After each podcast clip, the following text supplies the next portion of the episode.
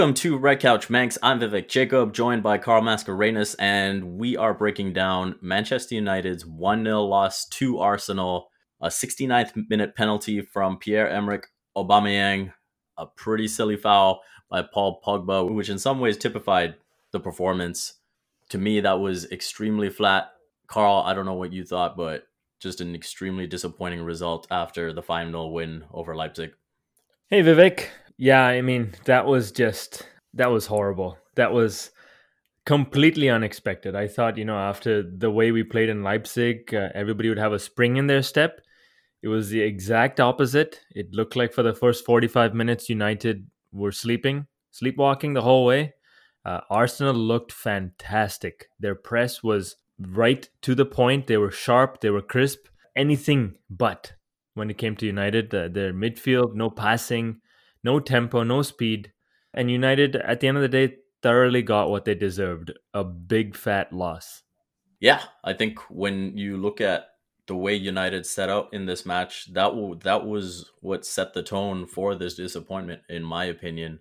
When I saw the starting 11 announced and I saw Mason Greenwood and Marcus Rashford, I was initially optimistic that the two of them were going to get to play up front together and they'd be looking to press high and force some mistakes from Arsenal, who like to play out of the back. That's what Arteta has been trying to bring to his version of Arsenal. And there was none of that. There was no pressing. You barely got to see Rashford and Greenwood up top together. I felt like one was constantly playing extremely deep, far too deep. The number of times Greenwood was near the halfway line I thought that was extremely frustrating. And again, you look at the two in front of the back four with Scott and Fred, you know what you're going to get defensively and the way they're going to protect Maguire and Lindelof.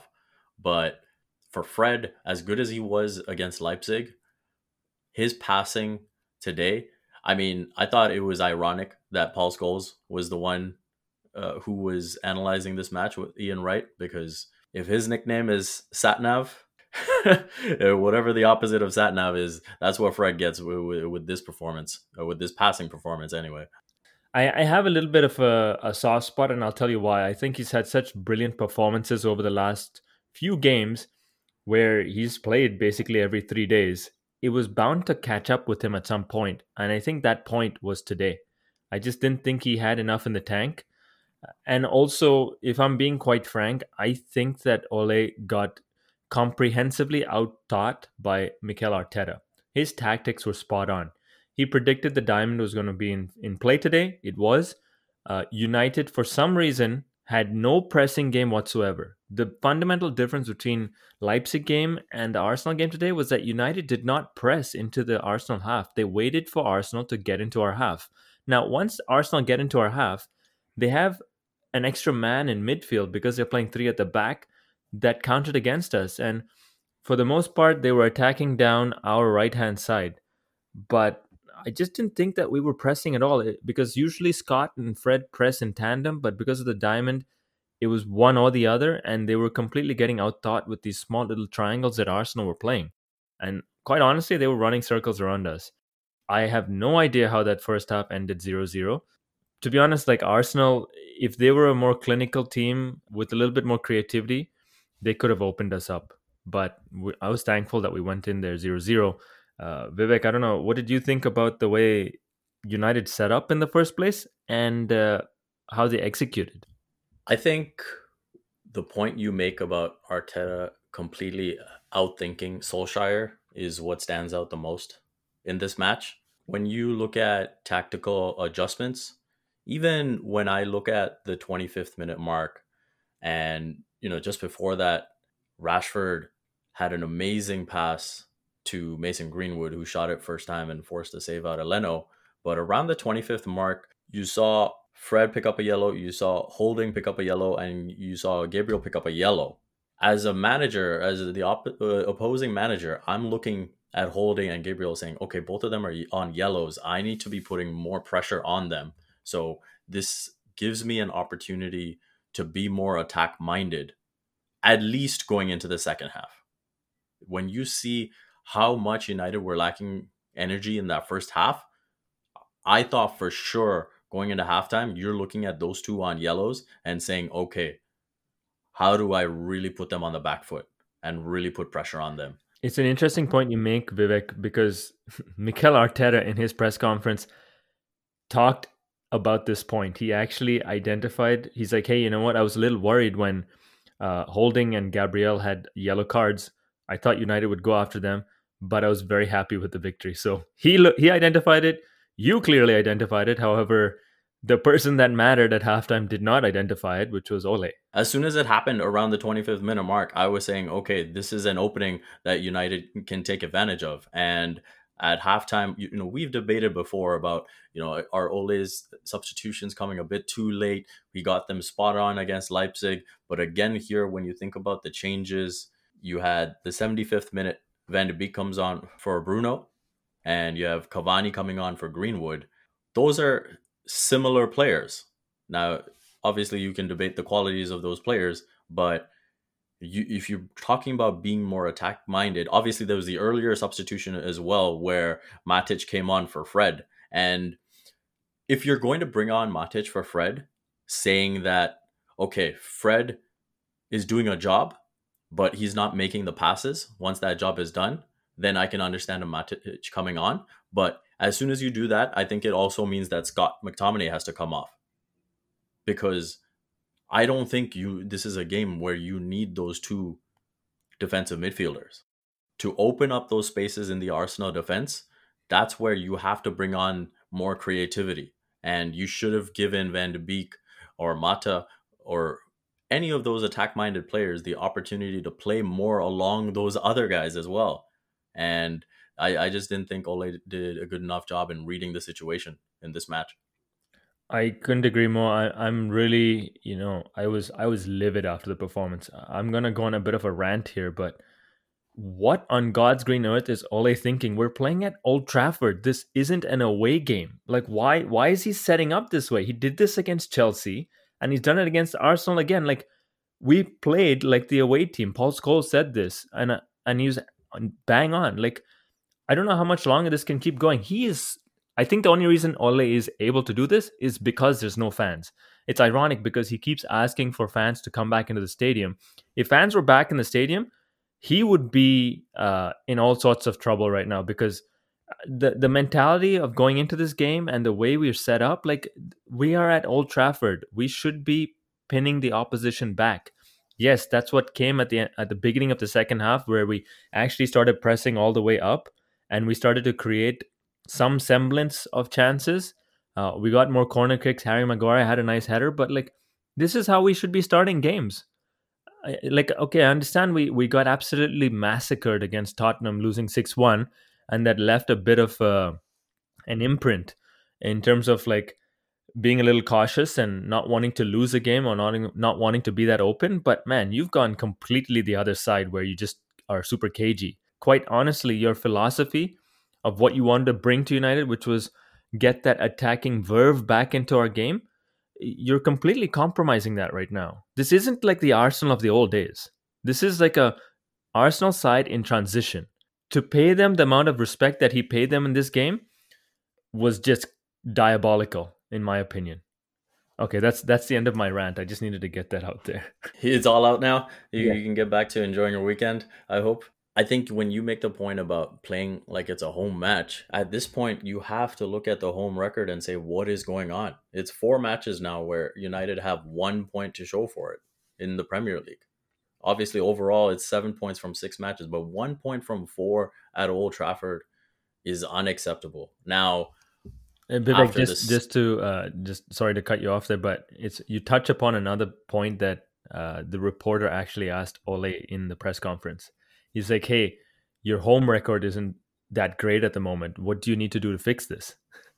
And Ole says, like, hey, you know what? With no fans in the stadium, there is no home and away anymore. It's just a, a meaningless stat. Uh, and so it's just matches that are being played. There's no home and away. So I don't I don't really put too much uh, stock into that. So that was his answer. he has a point to an extent because I think we've seen across sports that the home advantage isn't there quite as much. Even you know in the NBA playoffs, we saw that the stats for the home team uh, completely shifted from what we're normally accustomed to seeing. So he has a point to an extent, but at the same time, Old Trafford's dimensions are created in a specific way. Manchester United, you are building a team to excel in those areas, and Ole should know that better than anyone with the way the teams he used to play for have attacked.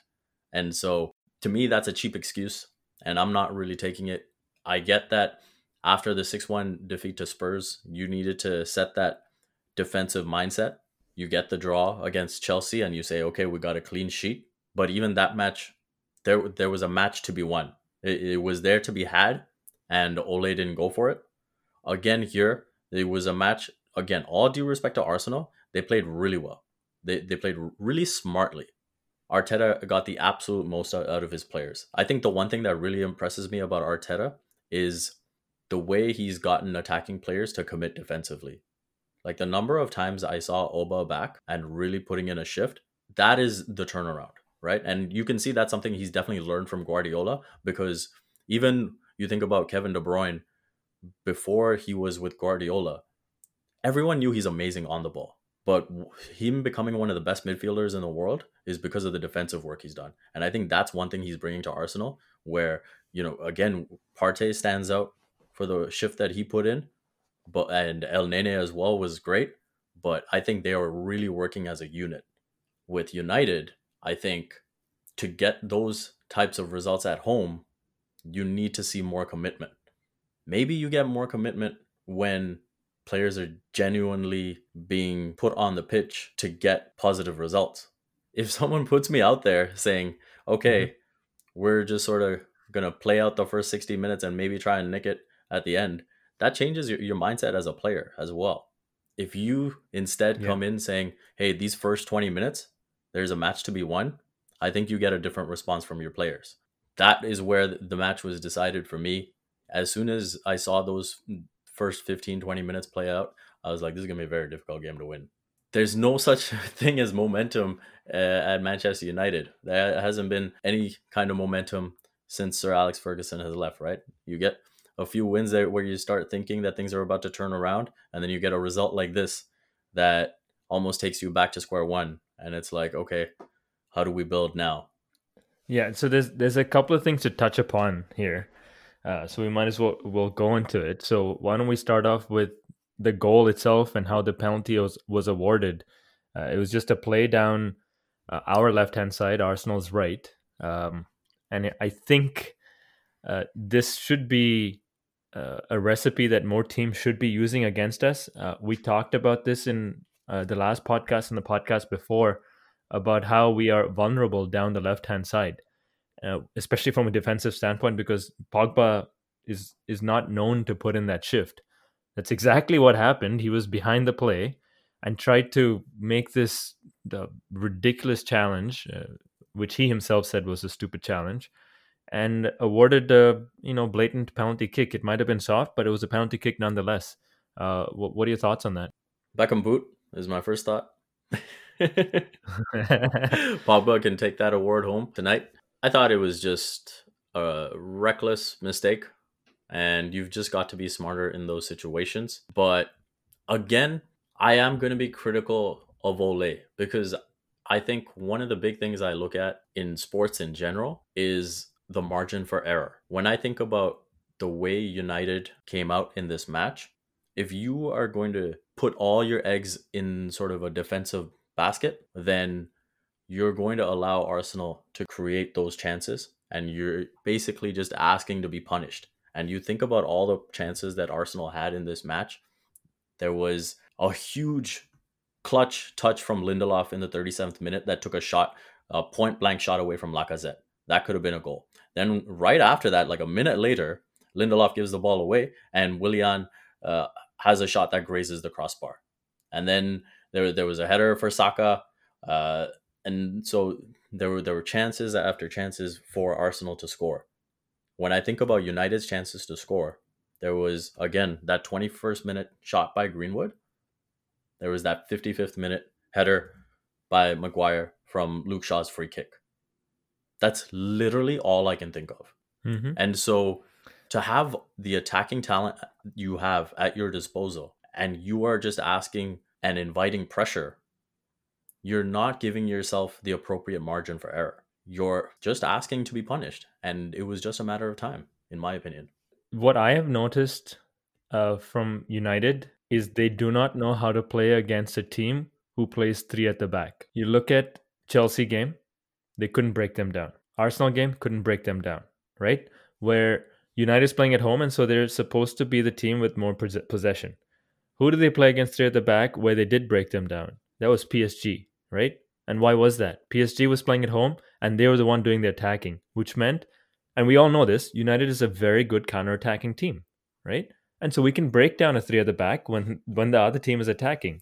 So as far as I'm concerned, I don't think Ole has figured out how to break down three at the back. Uh, and personally, after watching the first 10 minutes, I'm like, you know what? You got to play three at the back, Ole, and just move an extra guy into midfield. And that way you'll get a little bit more presence in midfield. That's my personally what I think uh, needs to happen the next time we're playing against the team with three at the back. I think Tuanzebe needs to start. Uh, once again, I don't really rate Ian Wright as a uh, an analyst, but he uh, on DAZN got it spot on with a lot of the things he said. He said that right now Scott and Fred are playing because we need to uh, to have a, a, a form of defense before Lindelof and Maguire because players when they're running at these guys cannot handle it, and so we need somebody to back them up. Tuanzebe doesn't need that help because he's got the speed and the power. After a performance like that, we've barely seen him play. Like uh, the one time he did come on, he played as a right back. So I don't know. You tell me. Like, is how does Tuanzebe feel right now after a performance like that? He doesn't get uh, any sort of game time. Yeah, I'm shocked. I think when you looked at the run of fixtures, you thought that Ole was managing the lineups and managing all the fixtures together and having different players for different roles in different matches. But the Chelsea match and this match together to be as defensive minded as he's been, you have to be confident in your philosophy. I think a learning point for Ole can honestly be Jurgen Klopp. And obviously, Jurgen Klopp has more than set his philosophy at Liverpool.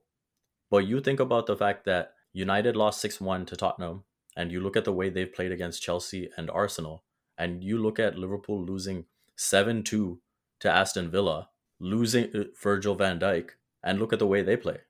They stay true to themselves. If you're Ole, if your philosophy can be shattered that quickly because of that result, that brings a serious question mark about your managing credentials because now you have to look at that and say, okay, if he doesn't believe in himself, then why should we?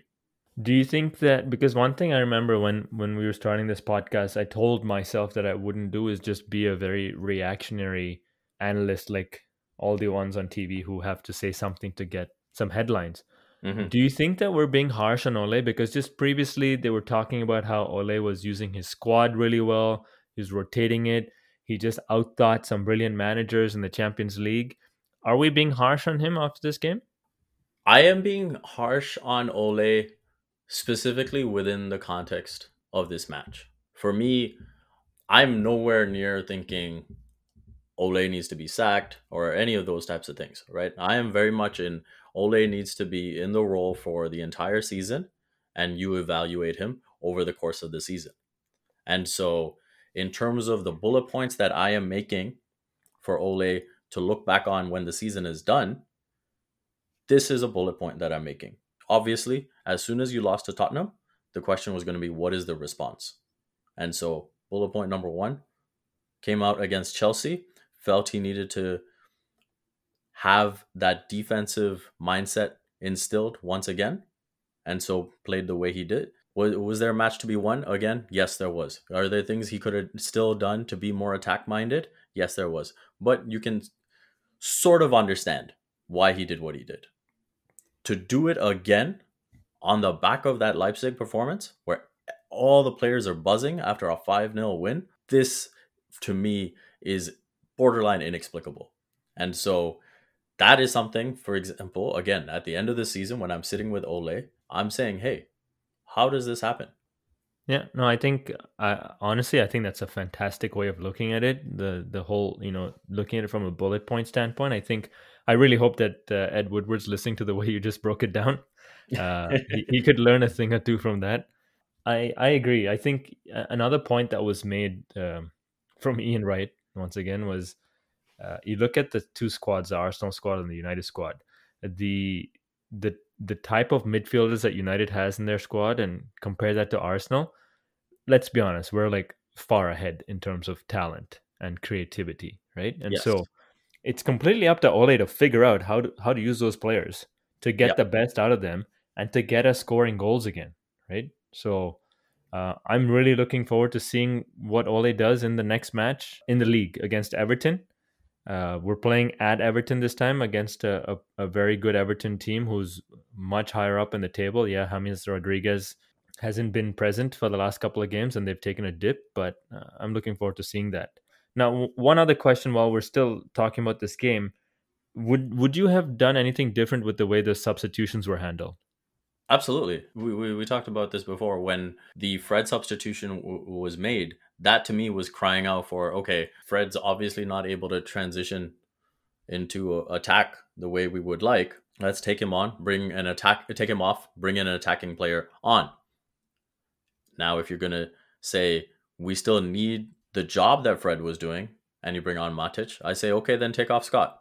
You have to recognize that the way the match is going, you don't you don't need two defensive midfielders, and you need that attacking threat, that added attacking threat. So you had some flexibility as well in being able to say, okay, both Rashford and Greenwood are capable of playing wider. So why not bring on a Cavani just to join them as opposed to taking Greenwood off? And so I thought that was a big miss. Beyond that, you take off Bruno for Van de Beek. You know that, that that's another thing, right? Like it, it, even if it's not Cavani, you can take Fred off and you can bring on Van de Beek and you can just play that way. Yeah, I, I was actually shocked because like it's not like Bruno played 90 minutes against uh, Leipzig in the Champions League. He was rested. He came on after about 60 minutes, right? So taking mm-hmm. Bruno off in this game was a little surprising, if I'm being honest.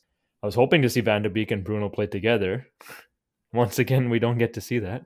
One thing I'm realizing I'm gonna have to just adjust to mentally is because of the new rule now that when you're substituted off, you can just go off at the nearest location.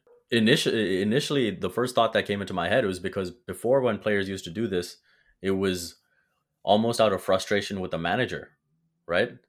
It's like they just don't want to see them or whatever, and they just go off.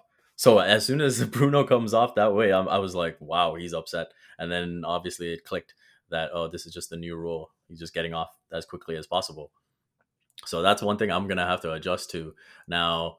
Uh, substitutions wise, what do you think needed to change once the players w- were on? Were you were you happy with the way United's shape was once Cavani and Van de Beek were on?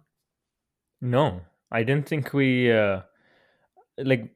I think United are still getting used to the way Van de Beek is playing. He's he loves to get into those little uh, neat spots, kind of like how Mata does, where hmm. there's barely any space. So you got to find him as soon as he gets into space. And I thought Luke Shaw was guilty of this. Scott was guilty of this. Like just holding onto the ball too long. And this is where I want you to trust your teammate. I will give you the ball and I trust you not to lose it. Because Donny has shown that he's in that space. He's already thinking two steps ahead. He knows who he's going to pass it to. Yep. And Cavani is smart enough to make those runs where he'll find him, right? Yeah, okay, fine. It might not come off, but at least if you're going forward, that's what I was looking for. And I didn't see that. I didn't see that. I thought I thought Cavani gave the ball a couple of times very easily, but he also hasn't played since February, so I'm not going to put too much into that. Um, I honestly, whenever I w- watch Matic playing of late, I feel like he's in quicksand half the time. I, mm. I, he's always a little late to the ball, like he like he's on his heels. So personally, and and this is one of uh, one of our friends from our, our fantasy group. Uh, I'll give him a shout out, Bharat. He actually called for a lot more attacking minded substitutions. We just did like for like substitutions, which was uh, symptomatic of our performance, which was tepid at best. So I think uh, I would have I would have honestly thrown the book at Arsenal and seen because like we've seen in the past that they crack when things like this happen, right? Yeah. Um, Leicester played a similar game and they came out with the victory because Jamie Vardy came on. They had a couple of attacking substitutes and it worked. Mhm. So uh, I was disappointed with that as well. One quick thing I just want to add on the note you made about Van de Beek being on and players like Scott McTominay and Luke Shaw missing him for passes.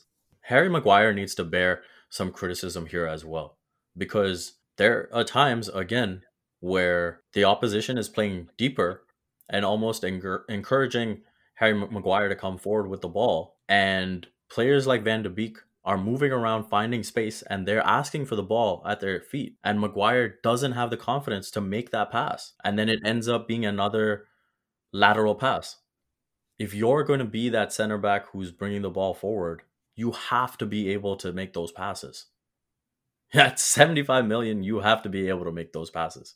And I think there's far too often, there's even times where you can see that a midfielder, even when Harry Maguire is deep in, in his own half, and a midfielder makes a move into space, he's in space. Literally, all it takes is a chip.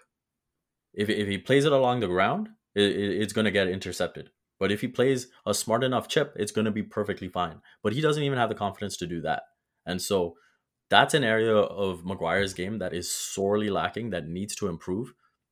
I think we've made a lot of criticisms of United today, but I think we can move on to a bright spot and look for the Cantona collar. If there was one player that stood out to you for their performance today, who would it be? Mikel Arteta. wow. Arsenal fans will love that. he was Yeah. great. He was great.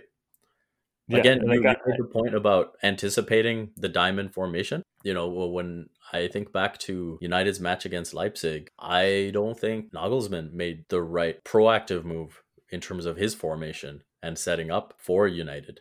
This was the difference with Arteta being ready for that diamond. And again, big shout out to the way Partey played and uh, Elneny.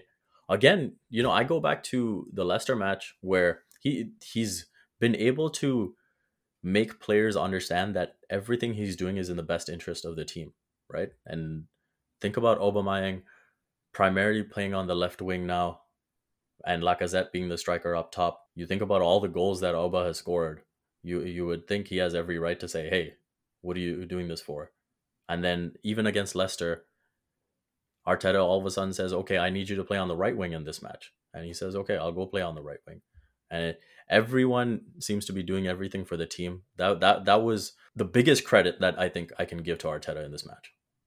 Yeah, the players have completely bought in. I I heard Aubameyang's post match press conference, and he just said he's like, you know what? Since Mikel has come here, we believe in what he's doing, and so we're listening to whatever he's saying. Uh, that I I cannot like emphasize how much that makes a difference when your players buy into your philosophy. Mhm. And to your point, you know what? If you break your philosophy, that's when players start to doubt. Right. Yeah. So it's very important that Ole does not break his philosophy. I Mhm. heard something with Pogba talking about the details and talking about how we need to attack more and create more chances. Personally, I think that was a subtle hint that we are united and we need to attack. Enough of this defensive nonsense. Did you have anybody else in mind for the Cantona collar? From a United standpoint, I think again, quietly, we can criticize the fact that he's really lost his crossing touch. Whatever positive he showed after the lockdown last season, Aaron Wan Bissaka offensively is just not really showing anything on that side of the ball this season. But defensively, I feel like his confidence is just through the roof right now. No one can get by him. Literally, no one can get by him. No. I think if there was anyone I would give it to, is probably him. Anytime someone is looking mm-hmm. to ana- attack United uh, from their left side, United's right side, I feel I feel very confident. Yeah, no, I- agree with you. I think nobody stands a chance at the moment. Uh, quickly on on who you think the long stuff long shot is? I'll probably give it to Elneny. I think Partey. You look at uh, the expectations of him coming to the club. I don't think we can put him in that long shot category. But uh, Elneny, since he's come to the club, he's been, I would say, middling results. at best. Uh, and so to give in the performance that he had in this match and control the midfield the way he and Partey did. Yeah, no, no. Uh, I'm not gonna uh, go against anything you said there. I mean, Thomas Partey is a Oh, player man. and a half, but like you said, that's expected of him. But my oh man, like I was, I was so impressed because not only did he intercept, but the way he brought the ball up and then found players afterwards, I was just like, I was in awe of that. And you know what? Before he came in, people were making some Patrick Vieira comparisons. I Hmm. can see it now. I mean, it's it's early days, so I don't want to get ahead of ourselves, but uh, but I agree. Uh, Elneny, I mean, like I thought he was on his way out of the club. To be honest, he's been on loan a couple of times, and so for him to come back into the squad the way he has and to perform like how he did today, yeah, long stuff, long shot all day. I think we can now look ahead to the next match coming up, and that's on November the 4th against Istanbul Basaksehir. I think that's the best attempt I can make at the name. I'll probably stick to Istanbul going forward. But for me, when I look at managing fixtures and managing the squad and the rotation down the line, this is an important three points to get. At bare minimum, you got to come away with a point uh, away to Istanbul. Just continue to solidify and cement your Champions League place. The sooner you do that, the sooner uh, you get flexibility in managing the squad further down the line. Yeah, no doubt. You gotta you gotta make sure the minimum you get is one point. I would be looking for three, but United does not have a good record playing in in Turkey in general and Istanbul for sure. So uh, let's see what happens. There are no fans, so hopefully uh, the cauldron atmosphere that we're used to in Turkey isn't going to be there, and that helps the players. I mean, Uh, to, I- to Solskjaer's I, I know point, for sure. if if he's gonna stick by his words, it's, it's a, there is no home and away. Yeah, so it better not make a difference, right? uh, but I- I mean, now clearly Anthony Martial is going to be back in the ga- in the Mhm. team for this game um, since he doesn't have a ban. Uh, honestly, I would love to see him get 60 minutes, see how he looks, and then obviously get him back into the team for the Yeah. Everton game as well. Uh, I would love to see Tuanzebe play. I don't think he will play because, like you said, if we get the three points in this Istanbul game, then you can experiment the rest of the games in the Champions League, right? What do you think? Yeah, I think the next two fixtures in the Champions League are both against Istanbul. So if you can wrap up three points both against them away and then at home on the 24th, then you're at 12. And then for sure, those next two fixtures don't mean as much. Honestly, competition, no competition, uh, experimenting, no experimenting.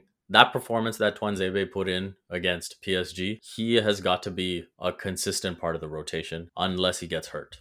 You look at this Arsenal game, anytime I see an athletic team coming up for United, a, a team with pace, I want to see Tuanzebe in the lineup. I think as long as he's fit, he should be the first choice i- in defense. I think he allows United to have more flexibility with who they select in their midfielders.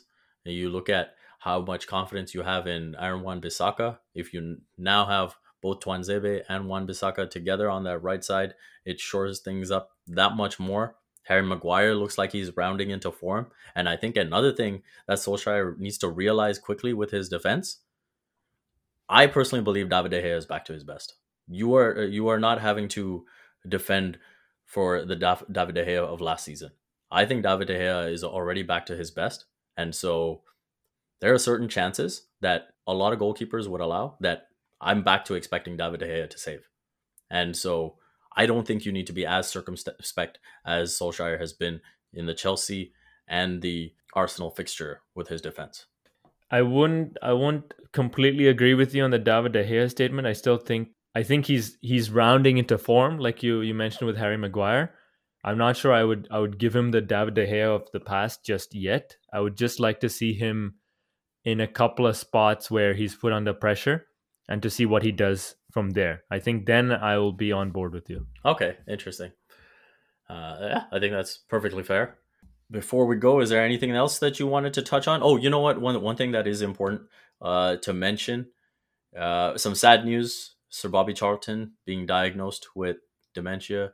You you had mentioned uh, the death of Nobby Stiles, and Uh, his older brother Jack passed away in July, so this is sad news uh, with the diagnosis, and hope for the best going forward for the Man United legends. Yeah, I mean, it, it definitely brings up the topic, right, of um heading in football and what kind of causes that can, uh, or what that relates to in terms of dementia and things like that. Uh, I, I was reading something about how, you know, North American sports is a little ahead when it comes to uh, looking at the, the brain and concussions and what kind of impact headers can have.